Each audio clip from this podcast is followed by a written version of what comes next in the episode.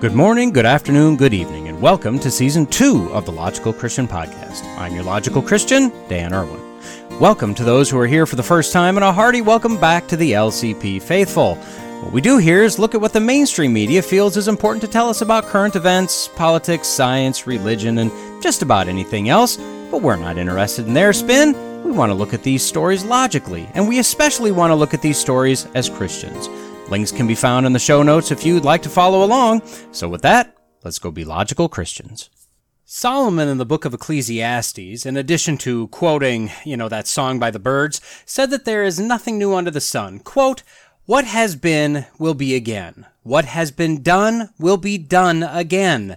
There is nothing new under the sun.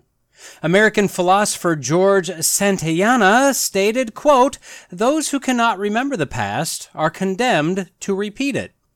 The connotations of both of these are, are negative for a reason. On today's episode, first we're going to drive our way to the new past, then we're going to learn from the past what exactly we're driving toward. So, everybody make sure you go potty before we leave and get ready to take some notes. Now hurry up and get in. Here we go. What a time to be alive. We live in an era not unlike the Jetsons, minus the flying cars and robots and pills that turn into food and all that other stuff, of course. But my friends, the future is now. I know there may be a, a few things that aren't perfect right now.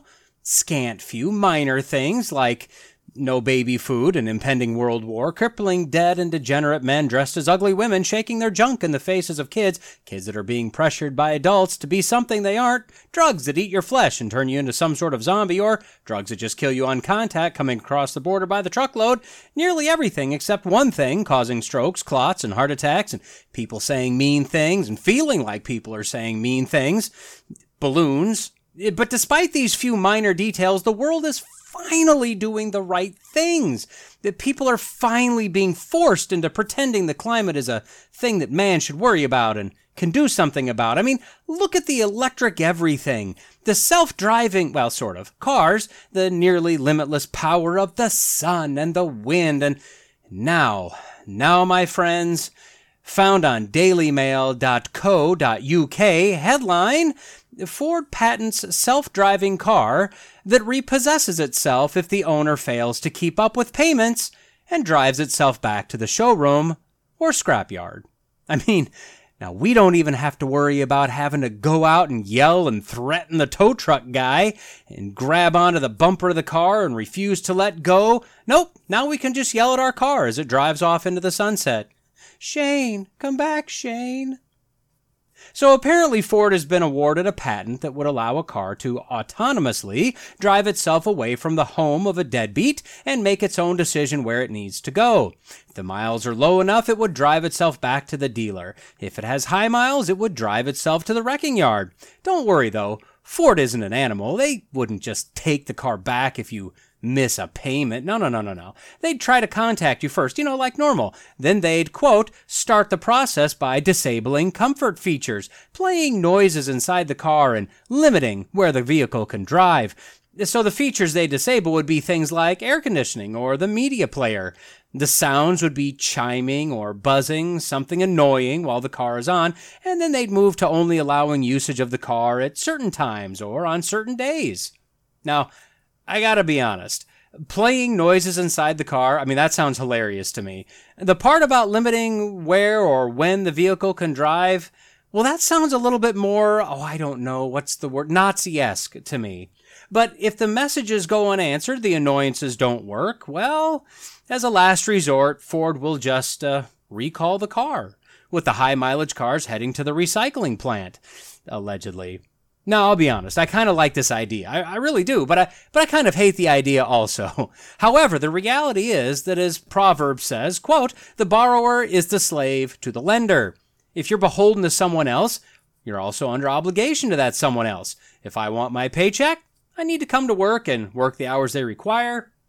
I need to do the things they want.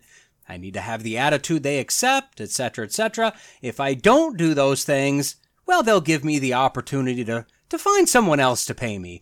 If I don't want to do those things, I'll go look on my own. The same kind of relationship should exist with government assistance. If you're relying on someone else to pay your bills, then you should have to follow their rules. And if you're borrowing money to purchase something, you are the slave to the lender. The article goes on to state that starting in 2022, as COVID stimulus payments started drying up, as Biden's inflation started, uh, you know, to skyrocket and people were buying and borrowing like crazy, well, eventually you have to pay the piper.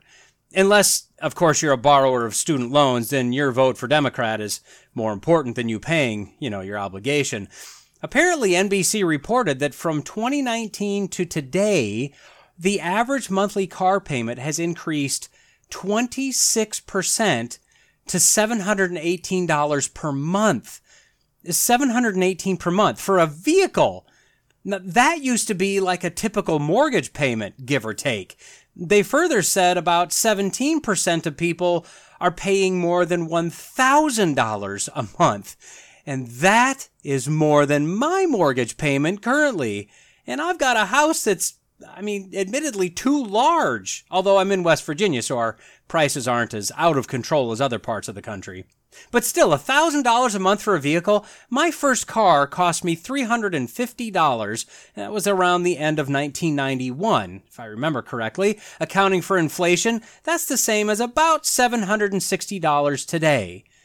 $1,000 per month! That, that just kind of, oh, I don't know, seems insane. Okay, so honestly, I really legitimately cannot be mad at this patent. It actually makes a ton of sense. I, I kind of like it, but I kind of hate it. Like I said, my initial questions would be how do they make sure there isn't anyone in the car? And what if people have personal belongings in the vehicle? But although this could be done with a gas powered vehicle, let's be honest, this would be an electric vehicle almost guaranteed. So they couldn't just crush it. I mean, it would have to be dismantled, and that huge battery would have to be massively processed in order to recycle it or uh, store it for a billion years. So they'd have time to contact the bum and tell him to get his garbage out of his ex car. Uh, but Dan, you say, to which I say, that's Mr. Irwin Esquire to you. Uh, what possible reason, you continue, ignoring my demands, could you have to hate this? To which I respond, a little annoyed because you ignored my naming demands, uh, Who do you think you are, limiting me to just one reason?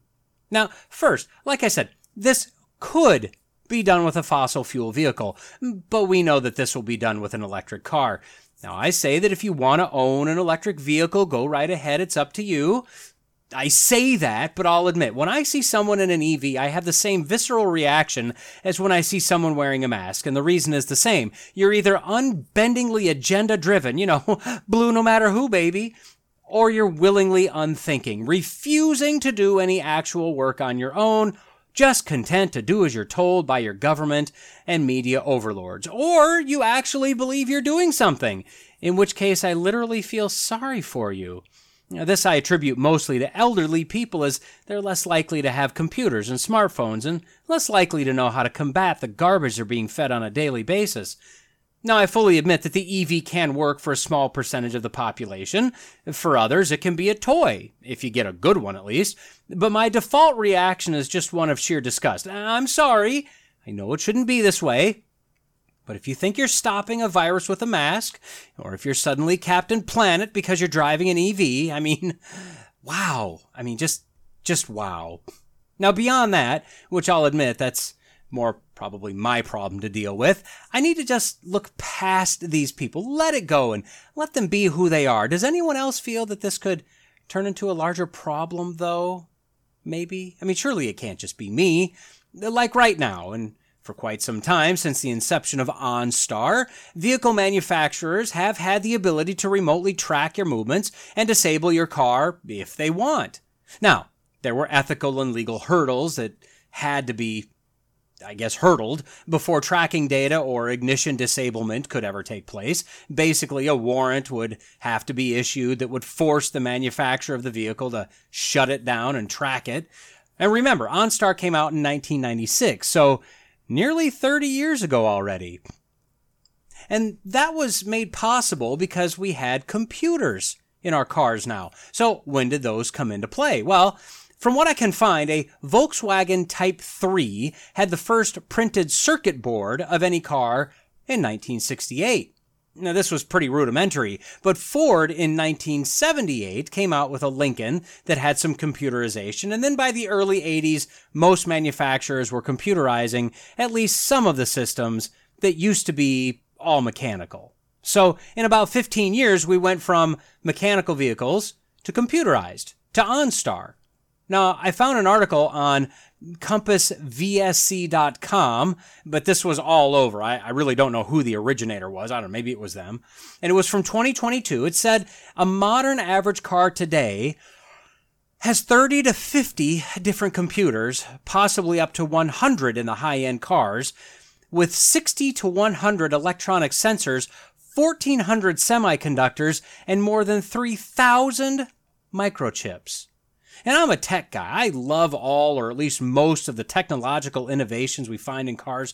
But the reality is, these are making us worse drivers. Uh, much worse drivers. I mean, we don't have to check our lane. We don't have to check our blind spot. We don't have to touch the gas pedal thanks to adaptive cruise control. We don't have to turn around to look behind us anymore. We don't have to learn how to stop in snow or ice or get going in snow or ice thanks to anti-lock brakes and adaptive all-wheel drive and traction control. We don't have to worry about being distracted with lane assist. We don't even have to remember to release our parking brake. The car will take care of that too. Now, you may like these things. Admittedly, I like some of these things. Some of them I turn off as quickly as I can. I also like to drive. But what else comes with this mass of computerization? Well, in 2021, a few articles came out saying that car hacking is closer than you think and similar nonsense headlines. But do you remember in 2015 the hacker experiment that was done with someone driving a Jeep down the freeway? Now, this was done to Andy Greenberg, a senior writer with Wired, in a 2014 stock Jeep by a couple of security expert hacker guys. In 2015, eight years ago now, they hacked into this Jeep, played with the climate control, then cranked the radio up to full volume while changing the stations, and then they kicked the wipers on and the wiper fluid was generously applied. Then they electronically shifted the transmission into neutral, making the throttle unresponsive and the Jeep just lost speed on the freeway. Now, this was done over the internet with his hackers about 10 miles away at their home on a laptop eight years ago. But these were known hackers. They cracked into the systems, played with what they could. This was planned. And although the exact hacks were a surprise to the driver, the driver slash writer knew that things were going to happen. Now, what happens when a hacker takes over your car and you're not expecting it? What happens if the next hackers are the manufacturers that have the code that know exactly what every single thing will do when turned on or off? Well, isn't that what Ford just patented? Turn off the climate control, disable the radio, cause annoying noises to be played, or disabling your car altogether, or limiting destinations it's allowed to take you to, or times it's allowed to move. This is when it starts to get a little more frightening if you think about it, which is what you're supposed to be doing, you know, the thinking thing. Now, today, we're starting to play with car subscriptions, not a car lease. I don't know. You've bought the car, it's yours, either with a loan or purchased outright. It's your car for all intents and purposes, but various car manufacturers are now able to turn features on and off over the wireless world. However they choose to do it, I don't doesn't really matter. They call it over the air, right? And it's based on a monthly subscription at the level that you would like to pay. So back to OnStar, you'd get that free for a time, but then it would be disabled if you didn't want to pay for it. Same with satellite radio. And this is really no different than the various subs that we have in everyday life, right? Subscriptions to Netflix or Disney Plus or myriad other services. But now, an increasing number of features that we normally tick boxes for as we design the car that we were going to order, you know, in the way distant past, well, those features are already inside your car. They're already available. You just need to pay for them to be unlocked or pay the monthly fee to keep them unlocked. Think GPS or Wi Fi connectivity, specialized lighting features like cornering lights or turning lights or auto dim headlights, even some of those funky chasing LED light features. What about remote start and camera systems and remote locking and unlocking, vehicle locators? Mercedes is apparently charging you to get and keep the slight rear steering feature in their EQS EV and the upgraded vroom sound to help you pretend like you're driving a real car, not a remote control toy. Some manufacturers are starting to figure out pricing tiers for autonomous driving capabilities and, and many more subscription type items. The article I used to get a nice list of these pay to play features was found on carbuzz.com, link in the notes, and nearly every car mentioned was surprise an electric vehicle. Additionally, I believe Tesla and, and, probably others are working on pay subscriptions to unlock increased performance, greater acceleration, etc., etc. Remember, the push is to electric vehicles. Electric vehicles, by their very nature, and because of the ever increasing connected world we live in, have more advanced computers, more connectivity, more everything. And with more computerized vehicles, the ability to program all of the possible features, but only unlock what's been paid for, is becoming more and more available. But what can be unlocked can also be locked. Now, as I said a few minutes ago, disabling the car in some way is illegal and even very difficult to do with a warrant, but not impossible. What happens when the list of crimes now includes crimes against humanity, crimes against the social order, crimes against the accepted government narrative, crimes against the planet. Let me ask you a hypothetical. Let's say, I don't know, let's say we lived in the future, a future where we still have cars, but we've been mandated to use electric vehicles. Let's say a, a COVID esque novel virus was created, spontaneously evolved and was released, found its way into the world. Let's further say that our benevolent leaders, we love the leaders, just so happen to synthesize a chemical they choose to call a vaccine, despite it not being one by any stretch of the imagination, and they mandate that everyone gets that shot and the follow up and the booster and also the booster and the booster, ignoring the heaps of evidence that, uh, you know, something's wrong here. Now remember, this is just purely hypothetical. What if you refuse, or as we used to call it in the before times, declined per your freedom to choose? Well, you're not a very good social butterfly now, are you? Maybe you don't need to go certain places, or maybe you don't need to go any place at all. Maybe you need to have screeching sounds play inside your car, like Jim Carrey did in Dumb and Dumber, until you get that injection. Hmm? Now I know that could never happen, right? but what if it did? If you've listened to me for any amount of time, you've heard me rant about EVs in the past. You've heard me go through the literal impossibility that this country, speaking of America here, could actually support a large percentage of charging EVs and electric everything on our existing grid. And keep in mind, the government is currently paying power companies to take fossil fuel electric plants offline and demo them as fast as they can. So the grid isn't getting any better. Now, you know that the end game isn't a happy planet at the perfect temperature that the infamous faceless they have deemed to be the current temperature for some reason. You know that the end game is money, power, and control. Always has been. And further, you know that one of the goals is to lock us into communes or pods or work centers, maybe I'd call it. Uh, traveling the open roads must necessarily be a thing of the past, a, a relic of a forgotten bygone era. In fact, at the end of 2022, news came out of a climate lockdown in Oxfordshire, England, where residents would be confined to their neighborhoods, requiring the granting of permission by their overlords in order to leave. That the residents would be allowed a certain amount of vehicle usage per week or per month, and, and after that, you know, they would face stiff penalties. Now, as the fascist dictatorial left always does, they utilize the media to harumph and guffaw at we silly right wing conspiracy theorists for saying such silly things after news broke, because they'd never think of, of doing that. That's, that's just crazy talk. But let's just for the heck of it say that they aren't kidding and that we all had EVs. Well, couldn't they monitor and control your travels and your total allotted distance traveled, your charging time or charging amount, and when you've reached your designated limit, well, I'm sorry, but you're done. Now, what if you're not being a good social justice warrior? What if you made a joke? What if you spoke out against the leaders? we love the leaders. What if you smoked a cigarette or implied that there were know, possibly, maybe, only two genders, expressed a belief in some magical sky god that wouldn't be very happy with what's going on down here. I mean, what would happen then?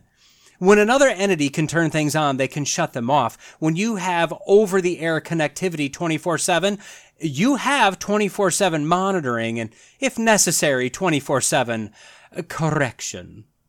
Just the other day, it was discovered that Apple has added clean energy charging, they call it, to the features coming to the latest iOS update.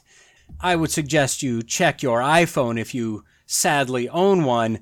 My child checked hers and sure enough, there it was. Well, what is this? Well, I mean, it means that maybe you don't need that phone to, you know, to fast charge or really even slow charge. And, and how many of us really need our phones to charge past 80%? No, no. Apple's new clean energy charging feature only allows the iPhone to charge at full speed when lower emission electricity is available in an effort to lessen the carbon footprint of iPhone charging. See, we need to save the planet, and how dare you charge your phone at times that could harm the planet more?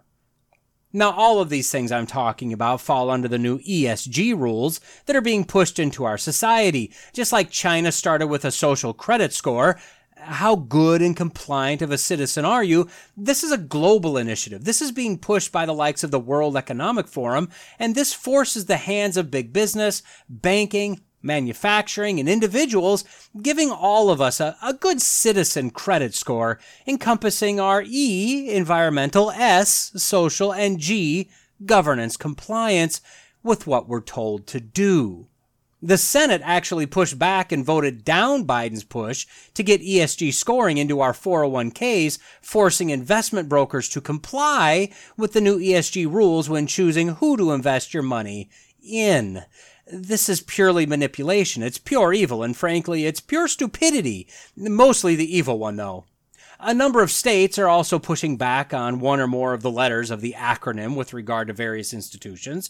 It's coming into the light and it needs to be destroyed. Look into ESG. You'll be uh, you'll just be horrified. I included a link from the Blaze in the notes to to get you started. Now, this is simply stated tyranny by legislation or scarcity and oppression by fiat. I realize that elections have consequences, but did anyone ask you if you want to be forced into electric vehicles? Did anyone ask you if you wanted vehicle subscriptions? Did anyone ask for near future imposed limitations on our abilities, our freedoms, our liberties? The reality, as conspiratorial as it may sound, as many eye rolls as it may get, you've got to admit that you and I you know, the average everyday schmuck, just living our lives, doing our thing, making ends meet, working our jobs, spending time with family, going to church. We, the engine of this country, the wage earners, the taxpayers, we're viewed as nothing but plebes, minions, expendable slaves of the state.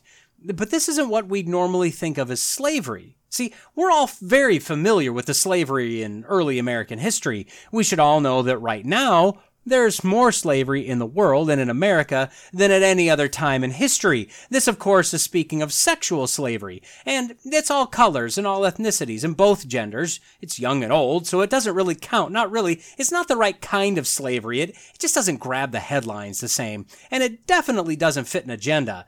It doesn't garner the clicks and likes, so we, we just kind of ignore that. Now, from very early in our creation, slavery to some degree was a thing. We know that Abraham had a slave woman who gave birth to Ishmael as well as other slaves and servants. We know that Job had servants. We know that the nation of Israel was in brutal slavery in Egypt. That was less than a thousand years after the flood. And we don't know what went on before the flood. Uh, these three examples are translated from different Hebrew nouns, but they all mean the same thing slave or servant, bond servant. We also know that at various times, people groups were conquered and taken into slavery. But when you look at the laws given to Moses by God, there were rules of conduct and treatment for slaves. Slavery under God's law was not what slavery was or is in America and many other nations of the modern era. And now, this slow and steady push to lock us down, limit our mobility, impose shortages of food, energy, pretty much everything, the push to remove the logical and normalize the illogical, the psychological manipulation in every aspect of life, we are being enslaved by the very people who were placed into office through our freedom to vote, who are supposed to protect and defend all of the things that are being taken away from us, eh, for no reason other than our elected slave masters desire total control over us. We were not meant to live as slaves. Or were we? Well, I mean, sort of. Yeah, we kind of were. I mean, unfortunately, our federal head, Adam, took that bite of whatever fruit that was, and from that moment on, we are all slaves to sin, every one of us. Now, I know that depending on the flavor of Protestant you are, you may think that you still have a spark of something good in you that will allow you to noodle your way through the sinful muck in order to reach out and grab onto Jesus. I mean, that's not according to the Bible, but I know that some believe that. The reality is that Jesus tells us, Truly, truly, I say to you, everyone who practices sin is a slave to sin. And Paul said in Romans, Do you not know that if you present yourselves to anyone as obedient slaves, you are slaves of the one whom you obey, either of sin, which leads to death, or of obedience, which leads to righteousness? But even slaves can look for the chance to run, to escape, right? But we learn in Ephesians, and you were dead in your trespasses and sins. Hard to run when you're dead. We're basically the walking dead right now. We're zombies, if you will, and our master is sin, the devil. What we're seeing is man playing out Satan's desires. Sinful, evil man, and make no mistake, those that are plotting the enslavement of humanity are evil individuals. They're doing nothing but following their master. They believe themselves to be at the top of the stack, king of the hill, eh, but they're as hellbound as those at the bottom, as Satan himself. Now, although Peter is talking about false prophets here, false teachers, in 2 Peter 2, he says what could be applied to the majority of our leaders around the world today. For speaking loud boasts of folly, they entice by sensual passions of the flesh those who are barely escaping from those who live in error. They promise them freedom, but they themselves are slaves of corruption. For whatever overcomes a person, to that he is enslaved. See, we are being promised clean water and bright skies and perfect temperatures, peace and tranquility, unending health, immortality even. But what we're being told is lies. They know it. You and I know it. But there's a large percentage of people that are going to be shocked and either angry or deep in denial when the truth comes out, assuming it ever does. Now, I don't know what the future holds for electric vehicles or imposed shortages or any of the various forms of democratically mandated slavery, but I do know this. The one kind of slavery we should be most worried about is slavery to sin. But there is a different form of slavery. Nearly every location in the New Testament that the apostles and various others wrote the word servant, as in James, a servant of God, or Paul, a servant of God, is the Greek word doulos.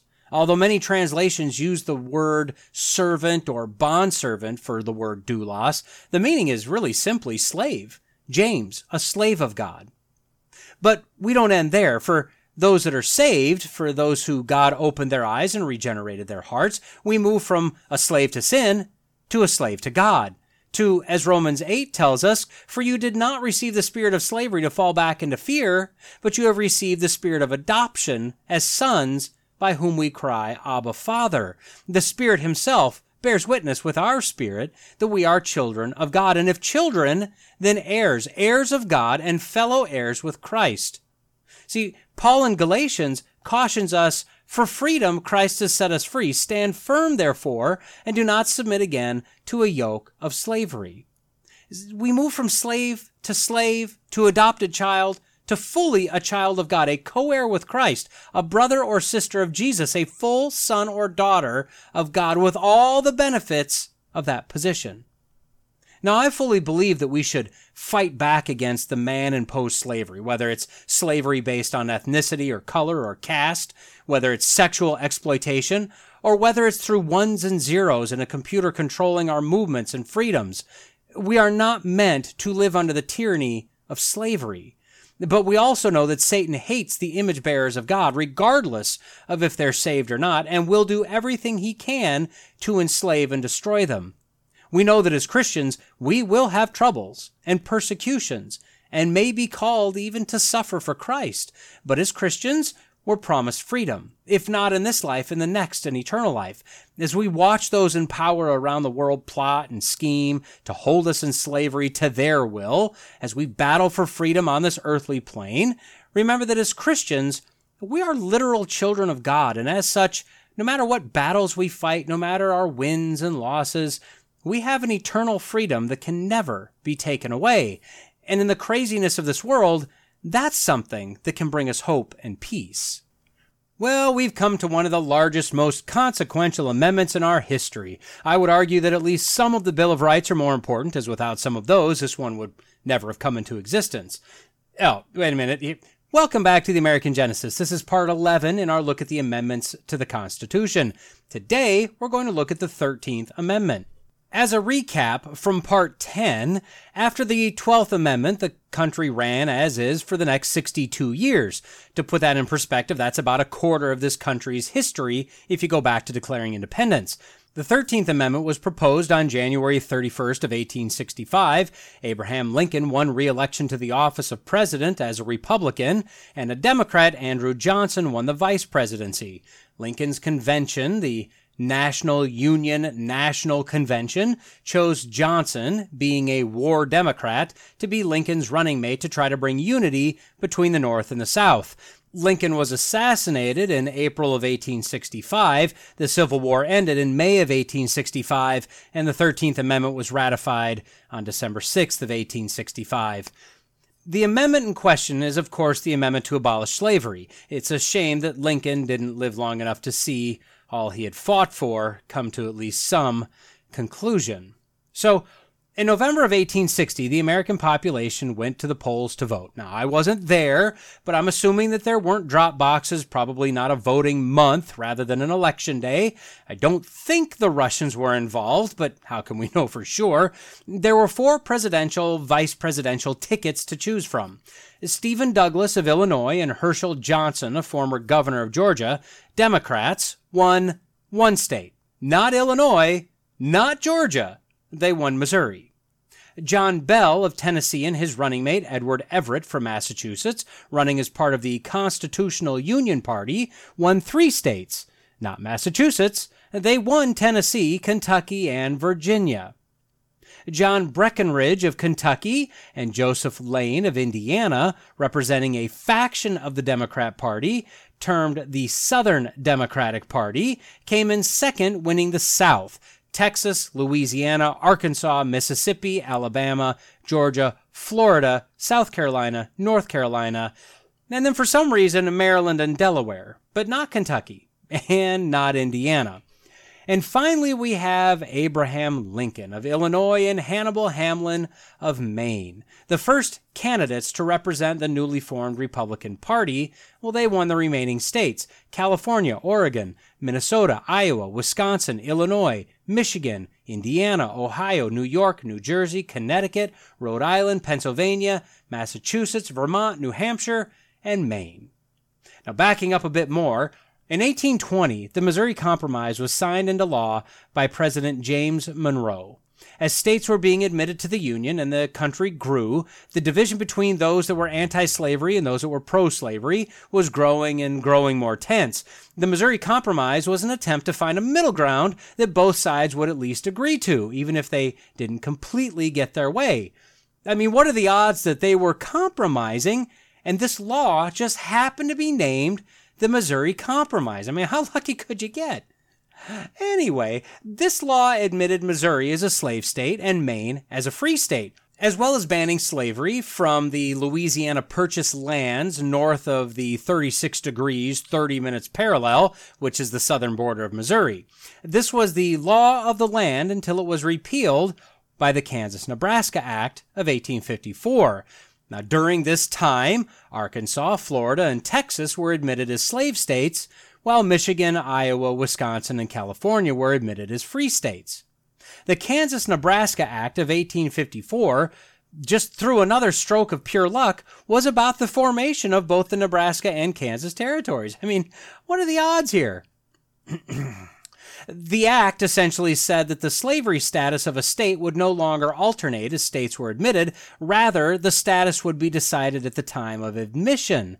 Of course, both sides were unhappy with this, as both sides feared that their side of the issue wouldn't be fairly represented moving forward. It turns out, between the Kansas Nebraska Act and the 1860 election, California, Minnesota, and Oregon were all admitted as free states with no counteracting slave states. This, of course, heightened the tension in the Southern Democratic controlled, it's important to remember here, slave states.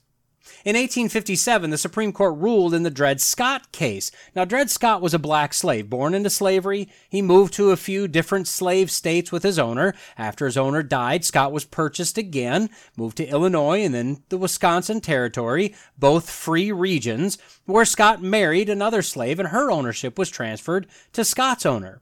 Another few moves happened. A few times they were left in one state while their owner was in another, and they were just hired out to someone else. Their owner, meanwhile, married. They all moved again, and then the owner suddenly died. Scott and his wife tried to purchase their freedom from the widow a number of times, but she refused. Finally, they sued for their freedom in 1846 while in St. Louis, citing wrongful enslavement and the Missouri statute that if a slave were to be taken to a free territory, they were immediately free and not able to be reenslaved. In 1847, they lost their case on a technicality, but they were granted a retrial. In 1850, they won their freedom, but an appeal was filed. In 1852, the appeals court reversed the decision and did not grant them their freedom. Then Scott filed a federal lawsuit at this point, and in 1854, he lost that case. Scott then appealed his case to the Supreme Court. Now, over a year later, he was finally granted his trial in February of 1856, and a year later, in March of 1857, the Supreme Court ruled against Scott, denying him his freedom. Now, as fate would have it, the widow married a congressman who happened to be an abolitionist, and angry that she was the owner of this nationally high profile slave couple, well, he sold them to the son of Scott's original owner. The son then granted them their freedom, on May 26th of 1857. Now, the decision, the Dred Scott decision, in part stated that those of African descent, regardless of if they were free or enslaved, were not citizens of the United States and thus not allowed to sue in federal court. It also stated that the Fifth Amendment protected slave owners because slaves were just legal property. The ruling went even farther, stating that the Missouri Compromise had no authority to enforce the alternating admission of states as slave or free, meaning that Congress was now neutered as to limiting or preventing the spread of slavery in the United States. The Chief Justice who wrote the opinion was Roger Taney, a Democrat from Maryland, who was nominated by President Andrew Jackson, another Democrat and arguably one of the most vile presidents in our history, eh, based on his upholding the principles of manifest destiny and signing the Indian Removal Act, which is most remembered for the Trail of Tears, which killed thousands of Native Americans, or Indians as I grew up calling them, as they were driven out of various states to the Oklahoma Territory and placed on reservations. Now, Roger Taney was joined in this decision by James Moore Wayne, a Democrat nominated by Jackson, John Catron, a Democrat nominated by Jackson, Peter Vivian Daniel, a Democrat nominated by Jackson, Samuel Nelson, a Democrat nominated by President John Tyler, a Whig, that's the Conservative Party, Robert Cooper Grier, a Democrat nominated by President James K. Polk, also a Democrat, and John Campbell, a Democrat nominated by President Franklin Pierce, a Democrat. Now, it was only opposed by two justices John McLean, a Republican nominated by Jackson, and Benjamin Curtis, a Republican, at least at that time, later to become a Democrat, nominated by President Millard Fillmore, a Whig.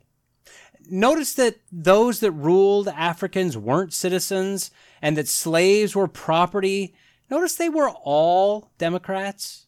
Does anyone else find that interesting? And the two dissenters were both Republicans. I mean, weird. So, after the Dred Scott decision, Lincoln, who was vocal about being anti slavery, was pulled back into the political arena. In 1858, he and Douglas had a series of debates across the country, cleverly named the Lincoln Douglas debates, with slavery being one of the main topics of debate. Fast forward to the election, Lincoln won and won handily, taking the majority of the electoral votes. So, even if the Democrats hadn't been divided, Lincoln still would have won. So Lincoln won in November of 1860. By January of 1861, South Carolina, Mississippi, Florida, Alabama, Georgia, Louisiana, and Texas seceded from the United States. In March of 1861, Lincoln was actually inaugurated. And by April of 1861, the Civil War officially began. Now, over the next couple years, the so-called radical Republicans called for Lincoln to enact a total abolition of slavery. Some Union generals were making their own rules that slaves that made it to the Union were free, those rebelling against the Confederacy were free, etc., etc. Congress was passing acts declaring the freedom of slaves. Well, finally, Lincoln, navigating some waters that none of us would want to have to wade into, he issued the Emancipation Proclamation on January 1st, 1863. Now, the proclamation opened with, quote, Whereas, on the 22nd day of September, in the year of our Lord 1862, a proclamation was issued by the President of the United States containing, among other things, the following, to wit, that on the first day of January, in the year of our Lord 1863, all persons held as slaves within any state or designated part of a state, the people whereof shall then be in rebellion against the United States, shall be then thenceforward and forever free and the executive government of the United States, including the military and naval authority thereof, will recognize and maintain the freedom of such persons and will do no act or acts to repress such persons or any of them in any efforts that they may make for their actual freedom. So basically, Lincoln declared all slaves free as of January 1st, 1863. Between Lincoln's election and the proclamation, Kansas joined as a free state. In 1863, West Virginia split from Virginia, coming into the Union as a slave state, coming from the slave state of Virginia, with a plan to abolish slavery, and in 18 months, they were a free state. In 1864, Nevada was admitted as a free state. Now, in 1863 into 1864, various congressmen started proposing constitutional amendments that would outlaw slavery. Lincoln had made his proclamation under wartime powers, but the radical Republicans knew that they needed to codify the abolition of slavery into the framework of our country. I'm assuming it's similar to executive orders issued by a president today, where it's fine as long as you're president and as long as you hold enough power in the branches of Congress, but as soon as you're out, uh, your orders are counter ordered, and the pendulum just keeps swinging more and more wildly out of control. Representative James Mitchell Ashley of Ohio introduced a bill in December of 1863. James F. Wilson of Iowa pitched his bill right after that.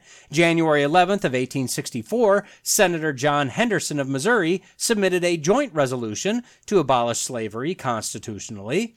This was followed by the Senate Judiciary Committee working on trying to merge these different proposals into an amendment proposal. Charles Sumner of Massachusetts wasn't satisfied with the progress and proposed an even more expansive amendment proposal in February of 1864, but it was rejected. Two days later, the Judiciary Committee submitted their consolidated amendment. On April 8, 1864, the Senate passed the amendment in a vote of 38 to 6, with two Democrats joining the vote to affirm. A few months later, it failed to garner two thirds of the House vote, missing by 13 votes. Republicans supported, Democrats rejected. Note that. Take very careful notes of this. Republicans were for abolishing slavery, the Democrats were opposed. And to that I say some things never change. The next presidential election, well, that was looming. Lincoln endorsed this amendment, even though the Republicans had not placed an endorsement in their party platform, at least not as of yet. After Lincoln won re-election, he made the ratification of an amendment to abolish slavery his top legislative priority. Public support was growing for abolishment. Lincoln stated in his State of the Union address in December of 1864 that an amendment would pass and it would be sent to the states regardless of the lame duck session he was in, so they might as well just get on with passing it and sending it to the states already. Lincoln then purportedly instructed his Secretary of State and John Alley, a representative from Massachusetts, to get the votes by any means necessary. And any means apparently meant that the Democrats were promised posts and assignments, bribes were doled out to various reps, etc., etc. On January 31st, 1865, after personal appeals by Lincoln himself and all the groundwork that had been laid over the previous few months, the House called for a vote with eight Democrats abstaining, every conservative member of the various parties, and 14 Democrats crossing the aisle, the measure passed with a vote of 119 to 56. Those 56 dissenters, all Democrats. The next day, the amendment was sent to the states for ratification. Out of the 36 states, which counted those that had seceded also, 27 states would have to ratify the amendment for it to be adopted. By the end of February, 18 states had ratified.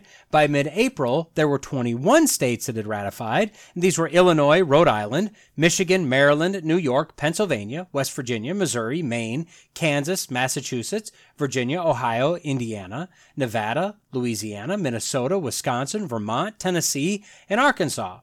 Then on the night of April 14, 1865, President Abraham Lincoln made the fateful decision to go watch the play Our American Cousin in Ford's Theater. At 10:15 p.m., John Wilkes Booth entered the president's box and shot Lincoln point blank in the back of the head, mortally wounding him. Now, despite being the first president assassinated in U.S. history, the ratification efforts continued on, with Connecticut in May, New Hampshire in July, South Carolina in November, and finally Alabama, North Carolina, and Georgia all ratifying in December.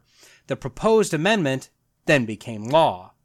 Now, also in December were Oregon, California, and Florida. Iowa and New Jersey ratified in 1866, Texas in 1870, Delaware in 1901, Kentucky in 1976, and Mississippi in 1995. And that, more than just about anything here, is simply shocking. Now, this, of course, was more of the beginning of the fight for equality, and despite what the Democrats tell us today, equality, it mostly has been achieved, as denoted by the electing of a black president. That's the largest highlight, but the reality is for most Americans, we don't really care what your color is. For most Christians, there's no such thing as racism, as we are all one race, the human one.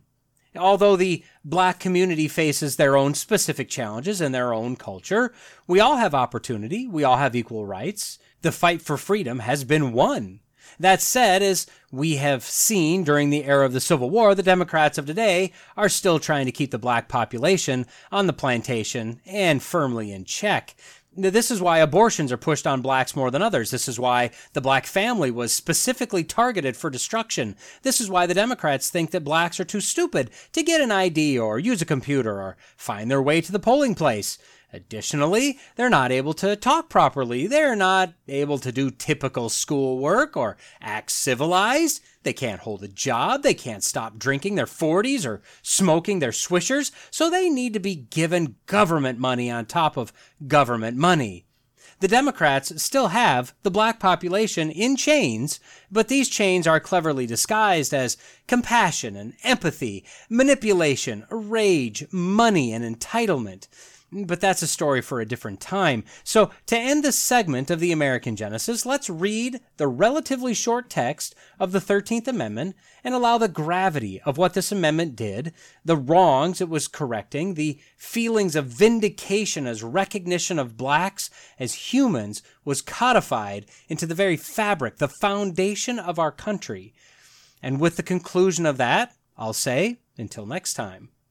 So the 13th Amendment to the Constitution reads as follows Section 1 Neither slavery nor involuntary servitude, except as a punishment for a crime whereof the party shall have been duly convicted, shall exist within the United States or any place subject to their jurisdiction. Section 2 Congress shall have power to enforce this article by appropriate legislation. Now, let this sink in. Well, we've reached the end of another episode of the Logical Christian Podcast. Don't forget to like, subscribe, comment, review, share, and all that podcasty stuff. Contact information can be found in the show notes if you'd like to reach out to me. Laurence J. Peters said, Against logic, there is no armor like ignorance. Jesus told us that if you abide in my word, you are truly my disciples, and you will know the truth, and the truth will set you free. So stay in the word, stay logical, stay faithful, and until next time, God bless. Well, I don't know what happened. I thought I was doing okay. Only went to five guys one time for each one of those guys per day. Now I see Dr. Now looking through my windows. Okay, maybe not. So this is goal update for week number seven. You know how this works, so let's just go ahead and dive right in. Uh, regarding my weight loss. So look, I lost four pounds last week. I mean, what do you expect from me? And if you said another four pounds, wow, would you be wrong? No, no, no. This week I dropped a mere 1.1 pounds. That's the lowest amount lost in a week so far in this journey. Now, that said, I made my sister's world famous, I'm assuming, chicken crescent squares, and had a hearty helping of that the day before, and I believe that that might have been, shall we say, sitting heavy at the weigh in. Time will tell. With that pitiful loss, a loss that not only has brought shame to me, but shame to my entire family, I've now lost 16.1 pounds in these seven weeks, averaging 2.3 pounds per week. That brings my weight to 198.3, ahead of my goal pace by 5.6 pounds. Once again, using my highly calibrated belt, it appears I'm nearly two inches down, maybe one and three quarter inches so far. And although that's nice, it also tells me that as an old, Old man, apparently the extra weight is going to hang out in my middle now, at least more than it did in previous years. It never used to, not to that extent, but uh, but here we are. Anyway, despite this being a low weight loss week, this goal still a dark green. Moving to reading. now I already tried the hey look over there thing last week. I guess I'll just face the Muzak. This was not a good week. Now, I have legitimate reasons, and actually, because of those reasons, I've made some moves that will free up a fair amount of hours per week, which will be nice, as I could really use that time back. So, because I just either couldn't or didn't find the time, only 17 pages last week. I know, don't yell at me. I can't take that right now. It's unfortunate because this is a really interesting book. I'll tell you about it if I ever finish it. Now, I'm still ahead of my goal ending February at 743 total pages, or 123.8% of the pace. Uh, however, I was at 180% of my pace at the end of January, uh, so you can see that if this trend continues, in just a few more months, I'll have to start giving back pages that I've already read as my pace slides into negative territory. I've got to change this one to a light green, as it's still okay, but the trend, ah, she's not so good. In contrast, I've been able to continue to close my office door around lunchtime and read in my daily Bible.